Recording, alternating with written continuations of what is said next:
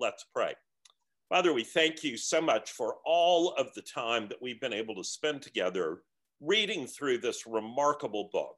And Lord, we pray that you would use this book to continue to draw us more and more deeply into the things of your kingdom, to stretch our minds, to help us to love you with our whole heart, soul, mind, and strength, and to love our neighbors as ourselves. And Lord, we pray that you would be with us and guide us in this time tonight, for we pray all of this in Jesus' name. Amen. So we are uh, going to begin as usual with uh, saying our verse together from Second Peter. Uh, you may find, if you've been saying this every week, that you've got it memorized. So uh, that might be an extra side benefit for no extra charge uh, from this class. So let's say this together.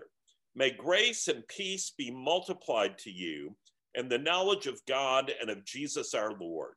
His divine power has granted to us all things that pertain to life and godliness, through the knowledge of him who called us to his own glory and excellence, by which he, by has, which he has granted to us, us his precious his and very great promises, promises, so that so through that them, them you may become partakers of the divine nature, having escaped from the corruption that is in the world because of sinful desire. And so many deep truths in there that we could talk about. Um, just quickly about how to approach this class. We still are getting new people, believe it or not, even right here at the end. Uh, you can be on the beach, which at this point means when you go back um, and listen to the sessions that you missed, uh, that you can just listen, you can do whatever, you can be doing your dishes, you can be lying in the sun by the pool, uh, whatever you would like to do, and just absorb as much or as little as you want. Or you can snorkel, Uh, pay attention deeply to those things that are of particular interest, or you can scuba dive, going deep, reading all the book recommendations, listening to the music. And if you're not on my email list, please uh, Google Saint Philip's Church Charleston and shoot us a note, and we will get you signed up so that you can get those resources. And again, if you are new and you're getting ready to start out reading Mere Christianity, Uh, please do not sit in your favorite chair and read it all in a Sunday afternoon. Uh, I strongly encourage you to read out loud, do just one chapter at a time, and use the C S Lewis Doodle on YouTube, which is a great resource uh, for explaining things that sometimes can be a little tricky. So um, I'm going to see if I can get the music to work here. We'll see what happens with that. Let's see whether anyone can recognize what this is.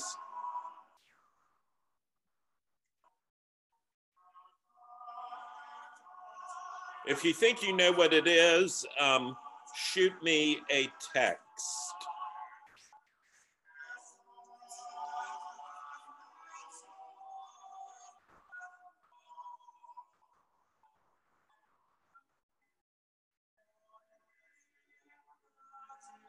This one might stump you.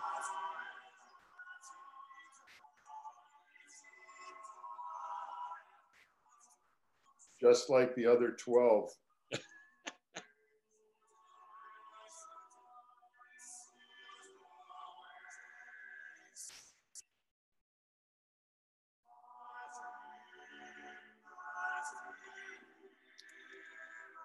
All right, I am not seeing any chats this time, so uh, I think I might finally have stumped you uh, with this one. This one is a little obscure, I will admit that, uh, but it was so appropriate for tonight. It is a sixteenth century uh, motet, and the uh, setting is by a composer named Shepherd. And he wrote this for the Easter anthems for the new, at that point, fifteen forty-nine Book of Common Prayer. And the Easter anthem um, that's in that prayer book, this is the text. And I'm just going to read this to you because it relates to what we'll hear about later tonight. Christ, Christ rising from the dead now, dieth not. death from henceforth hath no power upon him. For in that he died, he died but once to put away sin. But in that he liveth, he liveth unto God. And so likewise, count yourselves dead unto sin, but living unto God in Christ Jesus our Lord. Alleluia, Christ is risen again, the first fruits of them that sleep. For seeing that by man came death, by man also cometh the resurrection of the dead. For as by Adam all men do die, so by Christ all men shall be restored to life. Alleluia. So uh, that is a great text, uh, and it's all about that Christ life, that Zoe, uh, that he so longs to give us. So quick review of context, it's still nineteen forty-four, before D-Day. Uh, just a quick word, we just observed uh, the anniversary of D-Day. I would encourage you to go back and read some of the articles and watch some of the film clips about that. It will give you a sense of the context of this book. So England is still at war. Um, De Gaulle has just gone into France to help mobilize the resistance. There's some signs of hope, but it's still pretty dark. So Lewis is being cajoled into uh, these talks, and he's probably feeling great relieved that he's gotten to the end of them and is not going to have to be going to Oxford in the middle of the um, from Oxford to London in the middle of the night anymore. Uh, they are right at the end of term time um, in Oxford when this is happening. So uh, this is in the late spring of nineteen forty-four. And I want to just run through the implications um, from the first uh, chapters out of this uh, book four. There's so much to retain out of this book, which is why it's a book you're just going to have to read over and over and over again. So quickly, prayerfully lean into understanding your faith and the theology behind it, not just as good advice, but as life-changing and transformational. And a big book plug here for Simply Good News by Bishop Tom Wright, such an excellent book that will be very encouraging to you. Secondly, understand the difference between BIOS and Zoe and ensure you're nourishing Zoe daily, just as you do BIOS. Don't just be eating three meals a day for your body. Be thinking about what are the meals for your soul, for your spiritual life in Christ every day. And then thirdly, the whole purpose for which we exist is to be taken into the life of God, cultivating habits to reinforce that reality, not to become so involved in this world that we begin to feel too at home here. And fourthly, seek God together in deep fellowship with other believers. Uh, this is so important. Christianity is not meant to be lived alone. And then the third and fourth chapter, Um, these are the ones that were maybe a little bit mind-blowing for some people, very abstract, but uh, I find them to be very helpful. Uh, first, cultivate an understanding that God's time and our time are not the same. Consciously embrace and maintain an eternal kingdom perspective.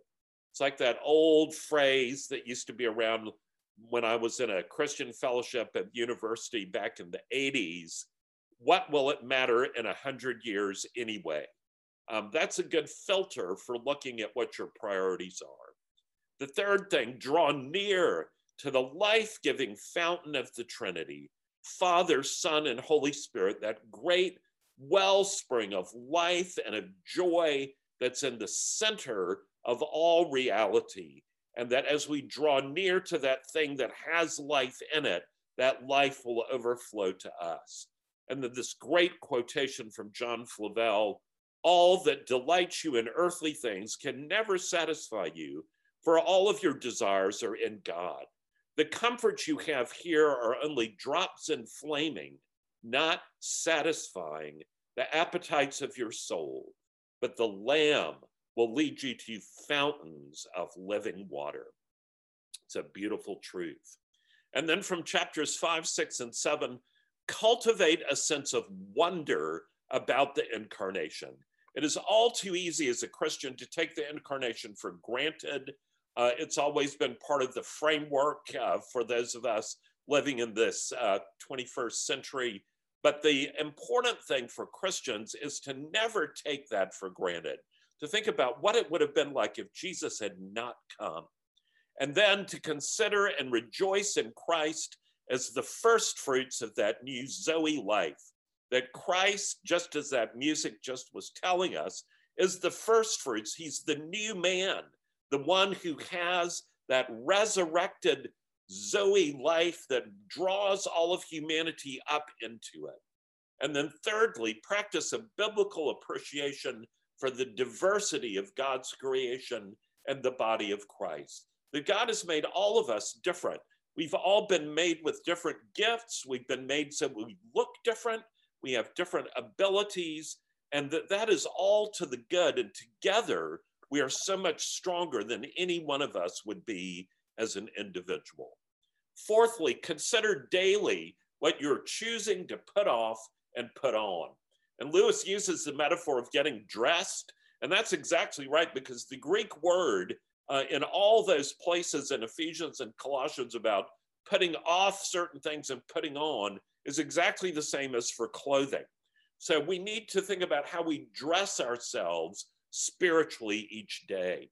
And just like in the Screwtape class, Uh, part of that dressing is putting on the whole armor of God every day. And then to hunger for transformation, to remember that we are not saved just to be left the way we are, uh, but we've been saved from something for something. And that for something is to be transformed into the image of Christ and to be used for his glory. And then last week, um, chapters eight and nine, uh, first live into the reality that Christianity is not at its core about being good, but about dying to yourself and receiving new life in Christ. Now, there's nothing wrong with being good, let me hasten to say, but if we ever start thinking that that's the point, we will have totally missed the boat. And then secondly, following Christ is a daily decision and battle. And remember, there's that great quotation where Lewis says, the point comes uh, every morning when you wake up and all of the concerns and desires and demons of the day all come rushing at you and want you to embrace them. And that the first act of will each day has to be to stuff all of them back down and to seek after Christ instead. Thirdly, to keep radically focused on the main thing. The purpose of life is to follow Christ, to become like him, and to draw others to him.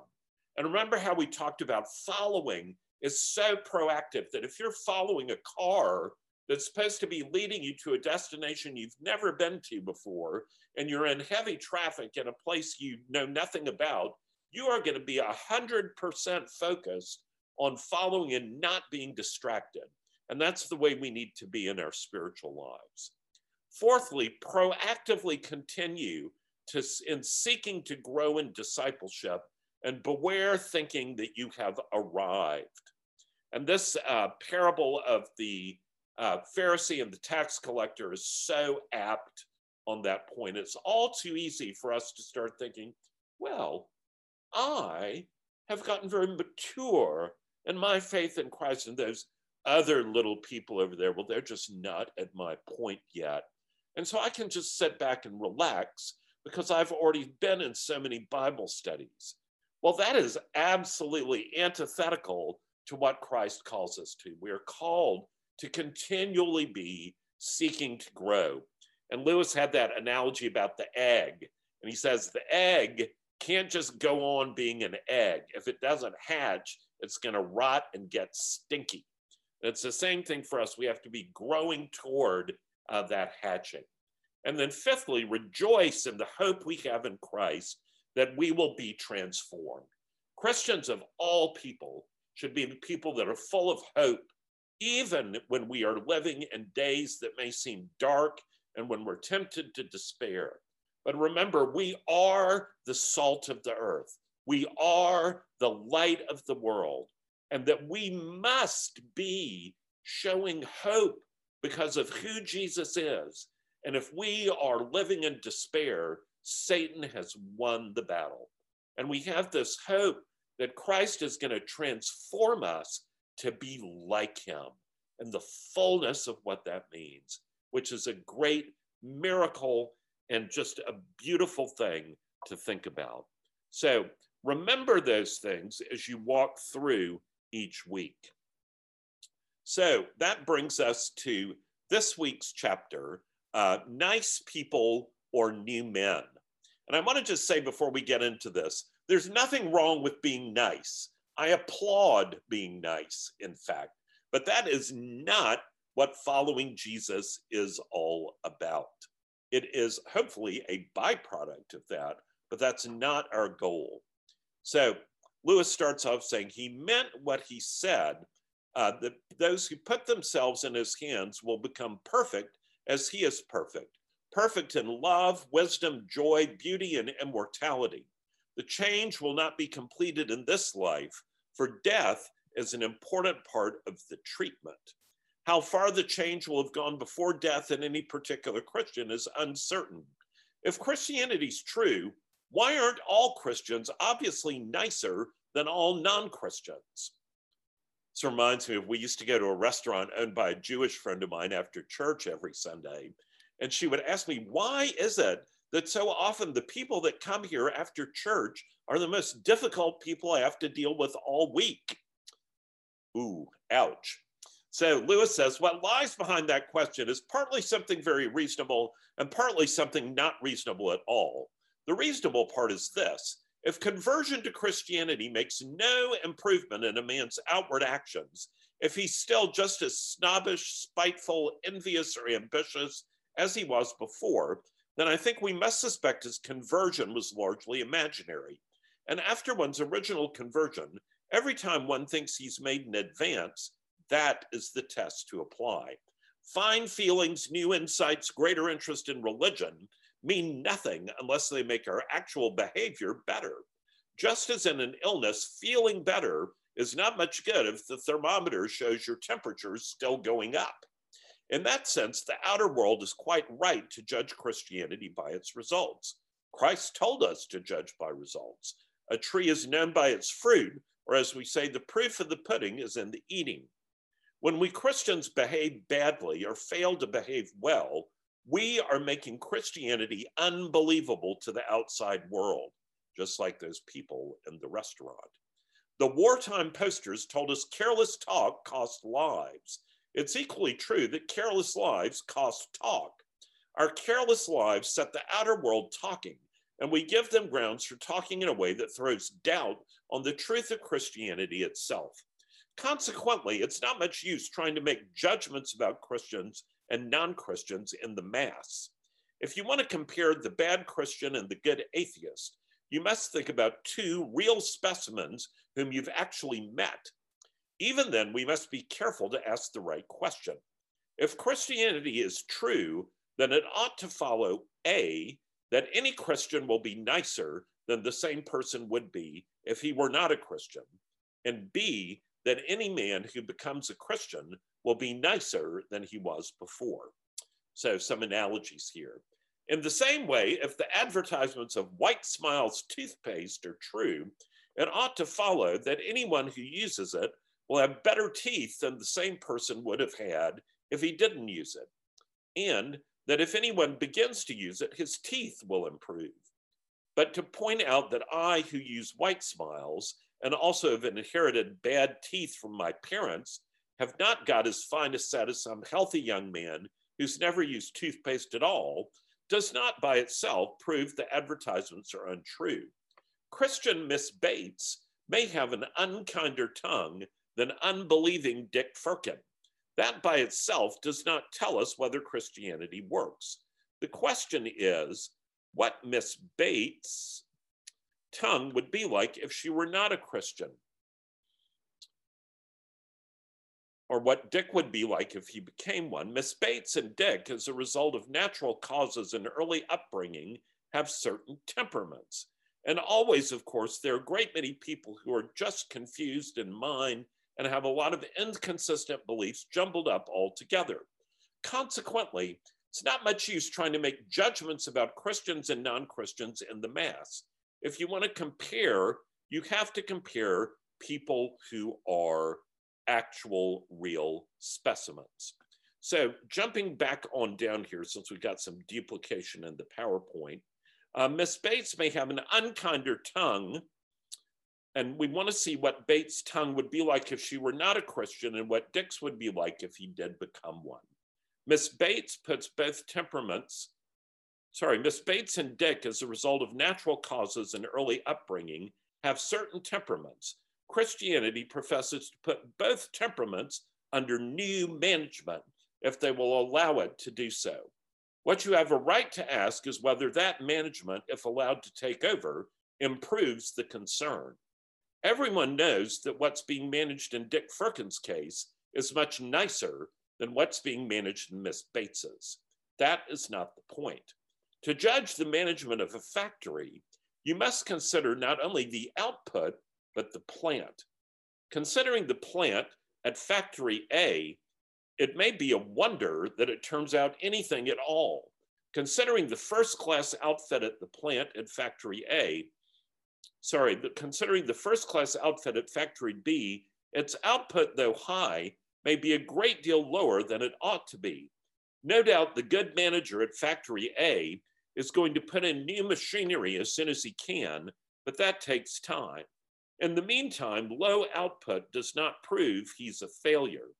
And this reminds me, back when we used to own our bed and breakfast, we used to take our sheets, which were very fine, high thread count cotton sheets, to a laundry, um, because this laundry had not only uh, good washing facilities, but a mangle where they would be able to iron these sheets beautifully.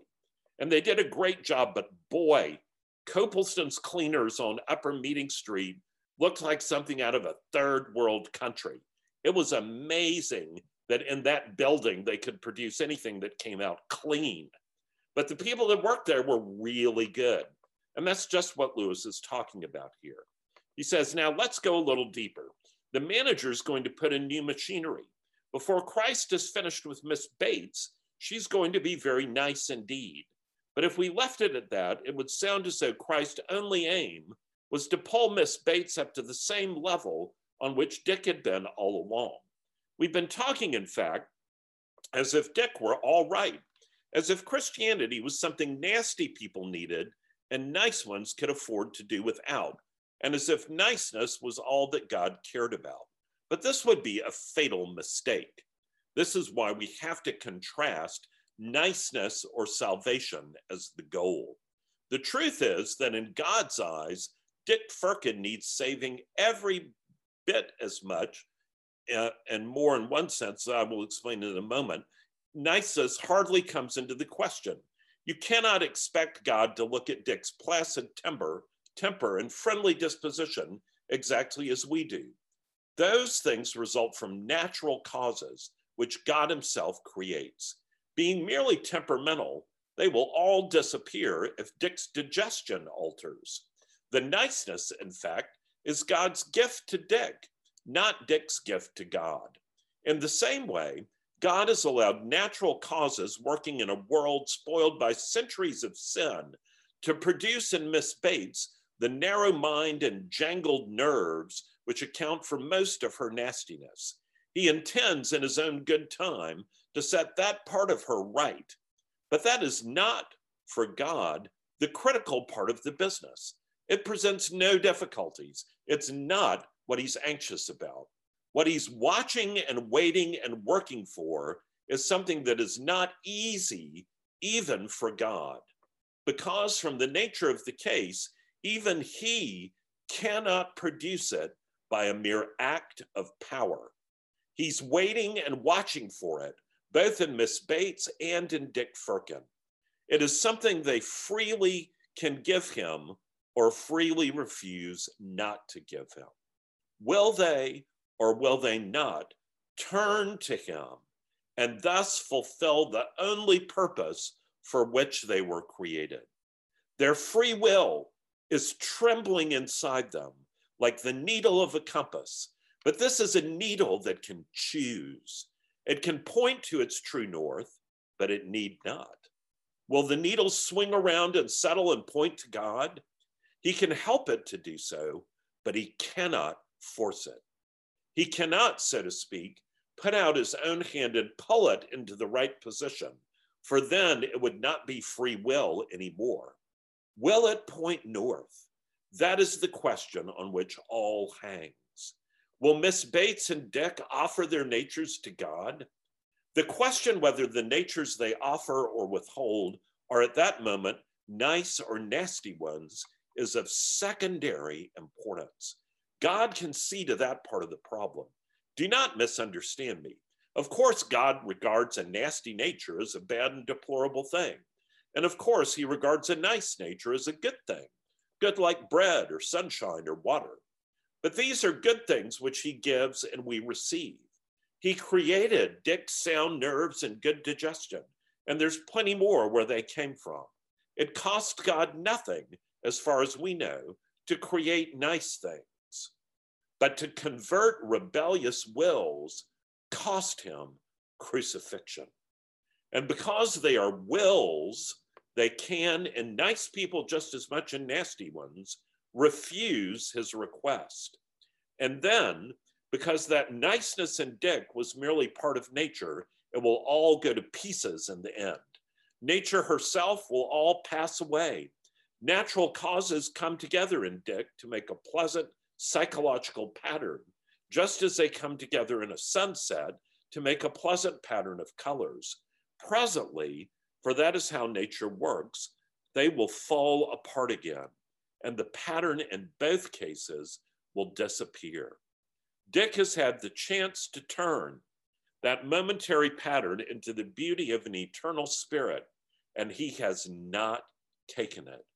There's a paradox here. As long as Dick does not turn to God, he thinks his niceness is his own possession. And just as long as he thinks that, it is not his own. It is when Dick realizes that his niceness is not his own, but a gift from God, and when he offers it back to God, it is just then that it begins to be really his own. For now, Dick is beginning to take a share in his own creation. The only things we can keep are the things we give freely to God. What we try to keep for ourselves is just what we are sure to lose. Like that quotation from the end that we say every week. We must not be surprised if we find among the Christians some people who are still nasty, awful people. Certainly not us, right? Or maybe so. There is, even when you come to think it over, a reason why nasty people might be expected to turn to Christ in greater numbers than nice ones. That was what people objected to about Christ during his life on earth. He seemed to attract such awful people, not people one would invite to tea. That is what people still object to and always will. Do you not see why? Christ said, "Blessed are the poor," and how hard it is for the rich to enter the kingdom. And no doubt he primarily meant the economically rich and economically poor.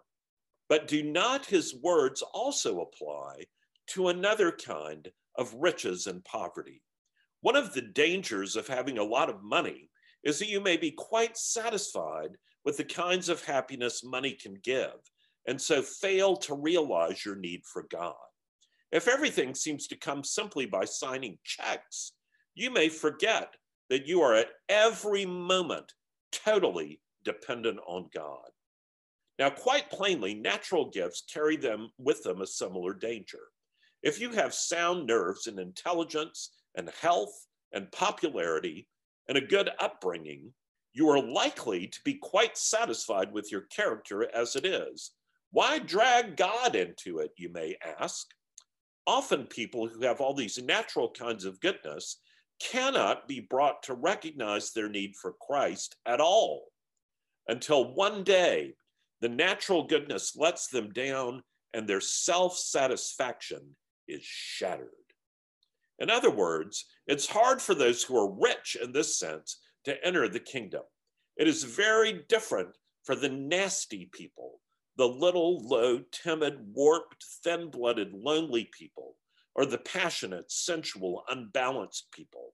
If they make any attempt at goodness at all, they learn in double-quick time that they need help. It is Christ or nothing for them. It is taking up the cross and following, or else despair. And just a little book plug here. If you want something deep and heavy to read during the summer, uh, not a beach read, pull out Dostoevsky's Crime and Punishment. Uh, it is a great parable about exactly this point, where the awful people who turn to Christ end up being the only hope in that whole story, and where the uh, prostitute is the one who quotes scriptures to lead the protagonist toward Jesus. Lost sheep. These people are the lost sheep. He came specially to find them. They are, in one very real and terrible sense, the poor. He blessed them. They are the awful set he goes about with. And of course, the Pharisees st- say still, as they said from the first, if there were anything in Christianity, those people would not be Christians. So, warning or encouragement. There's either warning or encouragement here for every one of us. If you are a nice person, if virtue comes easily to you, beware. Much is expected from those to whom much is given. Do not mistake for your own merits what are really God's gifts to you through nature. And if you are contented with simply being nice, you are still a rebel. And all those gifts will only make your fall more terrible, your corruption more complicated, your bad example more disastrous.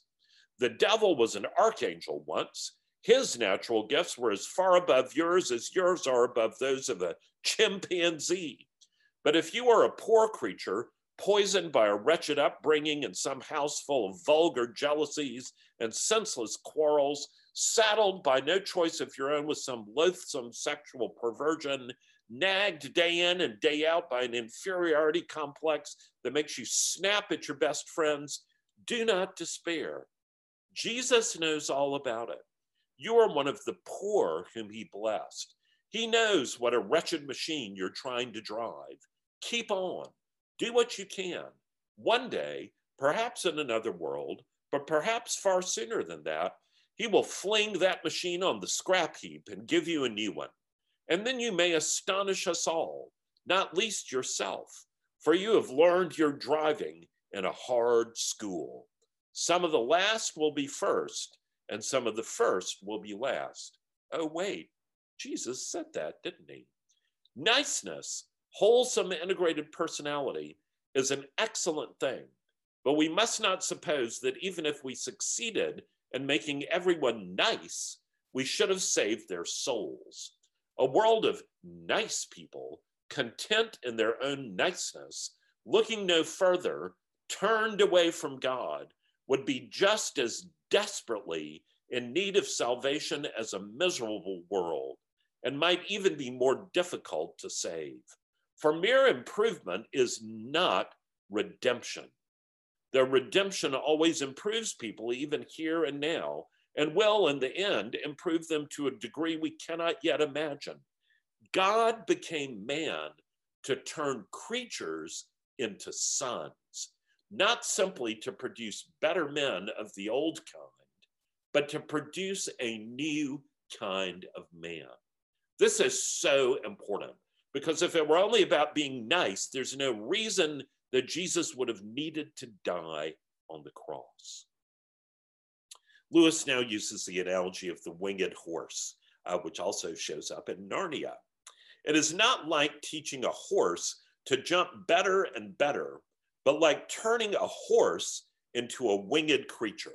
Of course, once it's got its wings, it will soar over fences which could never have been jumped, and thus beat the natural horse at its own game. But there may be a period while the wings are just beginning to grow when it cannot do so. And at that stage, the lumps on the shoulders, no one could tell by looking at them that they are going to be wings, may even give it an awkward appearance.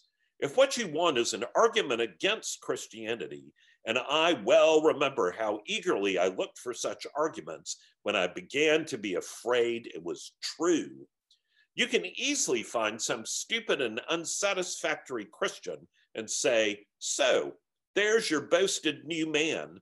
Give me the old kind.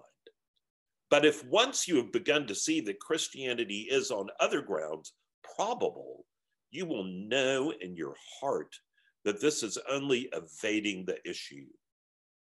What can you tell of other souls, of their temptations, their opportunities, their struggles?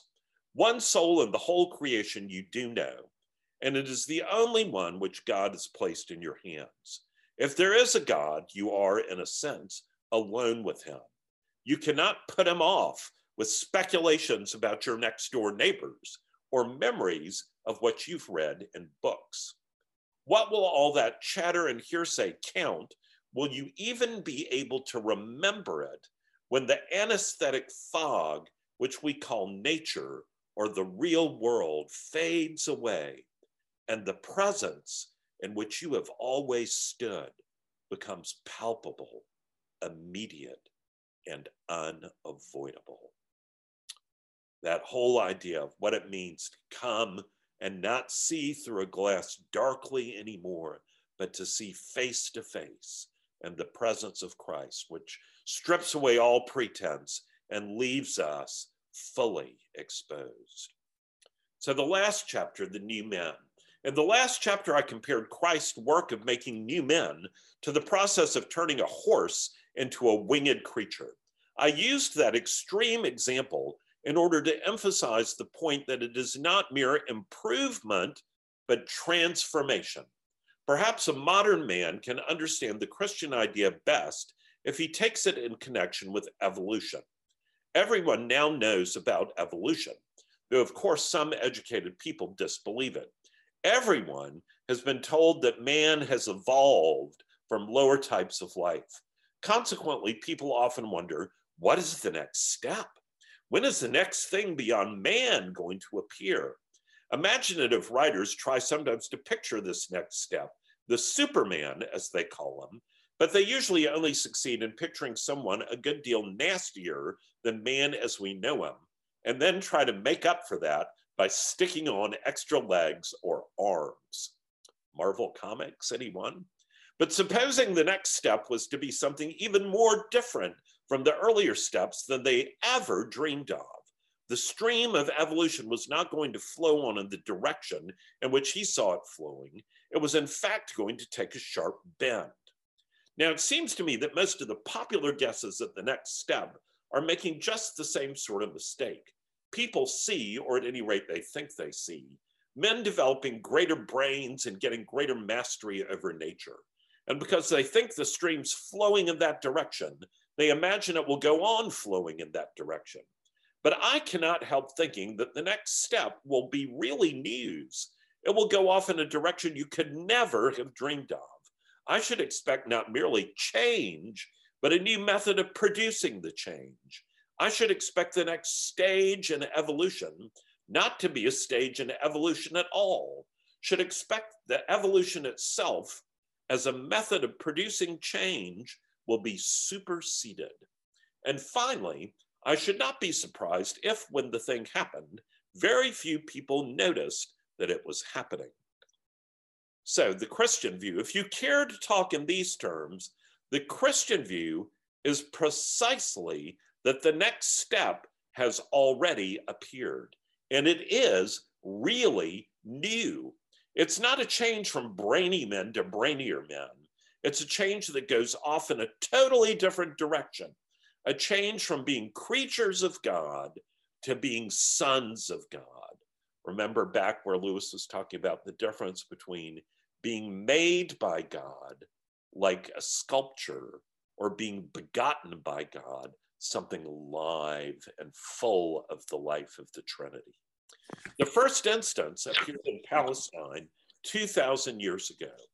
In a sense, the change is not evolution at all, because it is not something arising out of the natural process of events, but something coming into nature from outside. In fact, this new step differs from all previous ones, not only in coming from outside nature, but in several other ways as well. At the earlier stages, living organisms have had either no choice or very little choice about taking the new step. Progress was, in the main, something that happened to them, not something that they did. But this new step, the step from being creatures to being sons, is voluntary. It is not voluntary in the sense that we of ourselves could have chosen to take it or could even have imagined it, but it is voluntary in the sense that when it is offered to us, we can refuse it. We can, if we please, shrink back. We can dig in our heels and let the new humanity go on without us. Christ the first fruits. I have called Christ the first instance of the new man. But of course, he is something much more than that. He is not merely a new man, one specimen of the species, but the new man. As the scriptures say, he is the firstborn of this new type of brothers. He is the origin and center and life of all the new men. He came into the created universe of his own will, bringing with him the Zoe, the new life. I mean, new to us in its own place in the Trinity. Zoe has existed forever and ever. And he transmits it, this Zoe life, not by heredity, but by what I've called good infection. Everyone who gets it, gets it by personal contact with him. Other men become new by being in him, as he is the firstborn of this new resurrected life. This step has taken a different speed from all previous ones. Compared with the development of man on this planet, the diffusion of Christianity over the whole human race seems to go like a flash of lightning. For two thousand years is almost nothing in the history of the universe. Again and again, the outside world has thought Christianity was dying, dying by persecutions from without or corruptions from within, by the rise of Mohammedanism, the rise of the physical sciences, the rise of great anti-Christian revolutionary movements. But every time, the world has been disappointed. Its first disappointment was over the crucifixion. The man came to life again. They keep on killing the thing that he started. And each time, just as they are patting down the earth on its grave, they suddenly hear that it is still alive and has even broken out in some new place. No wonder they hate us. Higher stakes. For now, the critical moment where God has guided nature up to the point of producing creatures which can, if they will, be taken right out of nature, be turned into gods. In a way, this is like the crisis of birth. Until we rise and follow Christ, we are still parts of nature, still in the womb of our great mother. Her pregnancy has been long and painful and anxious. The great moment has come. Everything's ready. The doctor has arrived. Will the birth go off all right? In an ordinary birth, the baby has not much choice about it. Here it has. I wonder what an ordinary baby would do if it had the choice. It might prefer to stay in the dark and warmth and safety of the womb, for of course it would think the womb meant safety. That would be just where it was wrong, for if it stays there, it will die. On this view, the thing has happened. The new step has been taken and is being taken. Already, the new men are dotted here and there all over the earth. Some, as I've admitted, are still hardly recognizable, but others can be recognized. Every now and then, one meets them. Their very voices and faces are different from ours, stronger, quieter, happier, more radiant. They begin where most of us leave off. They are, I say, recognizable, but you must know what to look for. They will not be very like the idea of religious people, which you formed from your general reading. They do not draw attention to themselves. you tend to think that you're being kind to them when they are really being kind to you. They love you more than other men do, but they need you less. They will usually seem to have a lot of time. You will wonder where it comes from. When you have recognized one of them, you will recognize the next one much more easily. And I strongly suspect, but how should I know, that they recognize one another immediately and infallibly across every barrier of color, sex, class, age, or even of creeds. And that way, to become holy is rather like joining a secret society. To put it at the very lowest, it must be great fun. But you must not imagine that the new men are, in the ordinary sense, all alike. This section reminds me of that great old hymn, I Sing a Song of the Saints of God, and all the different people in there that are saints, whether it's kings or queens or priests or teachers or shepherdesses or whatever it might be. To become new men means losing what we now call ourselves. Out of ourselves into Christ, we must go. His will is to become ours, and we are to think his thoughts, to have the mind of Christ, as the Bible says. And if Christ is one, and if he is thus to be in us all, shall we not be all exactly the same? It certainly sounds like it, but in fact, it's not so. Imagine a lot of people who've always lived in the dark. You come and try to describe to them what light is like. You might tell them that if they come into the light, that same light would fall on them all and they would all reflect it and thus become what we call visible. Is it not possible that they would imagine, since they're all receiving the same light and all reacting to it in the same way, that is reflecting it, that they would all look alike? Whereas you and I know that the light will in fact bring up or show up how very different they are. Suppose one person who knew nothing about salt. You give him a pinch to taste and he experiences a particular strong, sharp taste.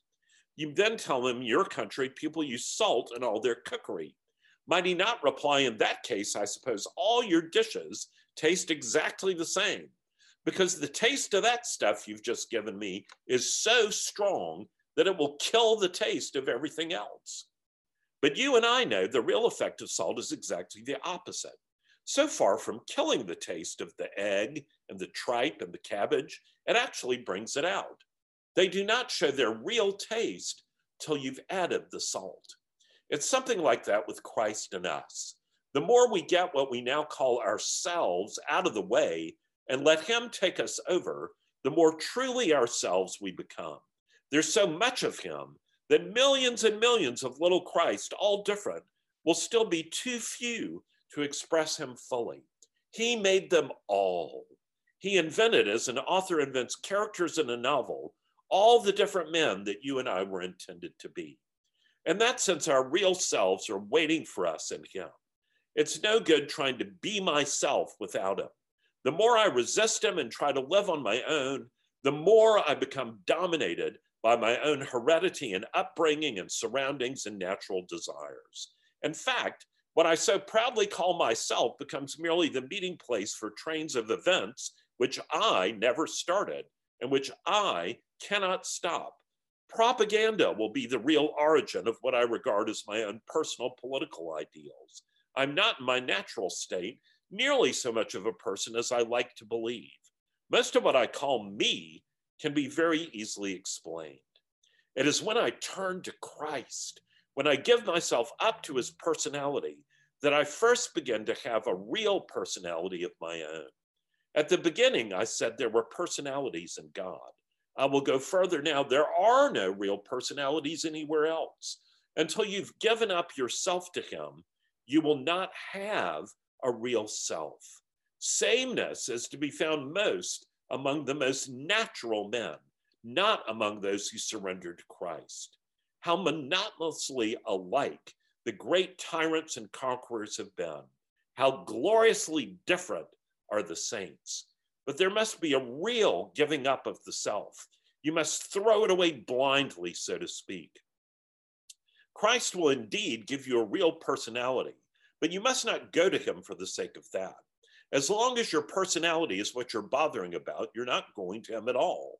The very first step is to try to forget about the self altogether. Your real new self, which is Christ and also yours, and yours just because it's his, will not come as long as you're looking for it. It will come when you are looking for him. Does that sound strange? The same principle holds, you know, for more everyday matters. Even in social life, you will never make a good impression on other people until you stop thinking about what sort of impression you are making. Even in literature and art, no man uh, will ever be original. Whereas if you simply try to tell the truth without caring tuppence about how often it's told before, you will nine times out of ten become original without ever having noticed it. This principle runs through life from top to bottom. Give up yourself and you will find your real self. Lose your life and you will save it. Submit to death, death of your ambitions and favorite wishes every day, and death of your whole body in the end.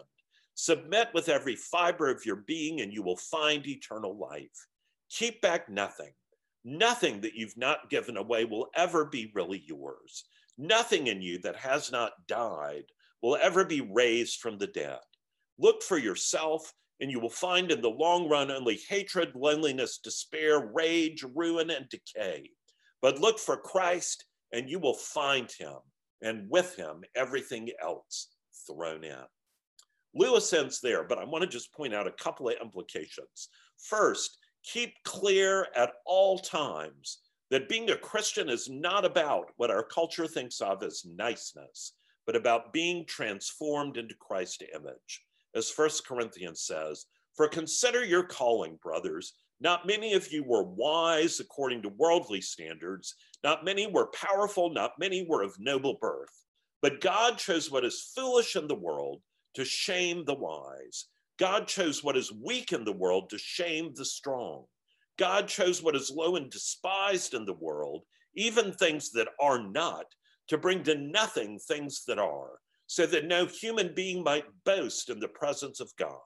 And because of him, you are in Christ Jesus, who became to us wisdom from God, righteousness and sanctification and redemption, so that as it is written, let the one who boasts, boast in the Lord. And secondly, be vigilant, lest material wealth or natural gifts lead you to be satisfied that you are a good person who does not need to rely on God." And this has been a problem ever since Old Testament days. And that great chapter, Deuteronomy six, sorry, that's a misprint there where it says sixteen. "And when the Lord your God brings you into the land that he swore to your fathers, to Abraham, to Isaac, and Jacob to give you, with great and good cities that you did not build, and houses full of all good things that you did not fill, and cisterns that you did not dig, and vineyards and olive trees that you did not plant. And when you eat and are full, then take care lest you forget the Lord." Thirdly, keep clear the distinction between moral improvement and redemption. As it says in Ephesians, "In him we have redemption through his blood, the forgiveness of our trespasses according to the riches of his grace." Christ died for our redemption, to save us, to make us new, not to make us nice. And fourthly, live into the paradoxical reality that the more we get what we now call ourselves out of the way and let Christ take us over, the more truly ourselves we become. And that brings us back again to Colossians three one. "Set your minds on things that are above, not on things that are on earth, for you have died, and your life is hidden with Christ in God." Your life is hidden with Christ in God. So uh, a couple of summer recommendations. Um, I'm going to come back to that. Uh, let's say this verse together um, from the end of the chapter uh, for this one last time. "Give up yourself, and you will find your real self. Lose your life and you will save it. Submit to death, death of your ambitions and favorite wishes every day, and death of your whole body in the end. Submit with every fiber of your being, and you will find eternal life. Keep back nothing. Nothing that you've not given away will ever be really yours. Nothing in you that has not died will ever be raised from the dead. Look for yourself, and you will find in the long run only hatred, loneliness, despair, rage, ruin, and decay. But look for Christ, and you will find him, and with him, everything else thrown in. Let's pray.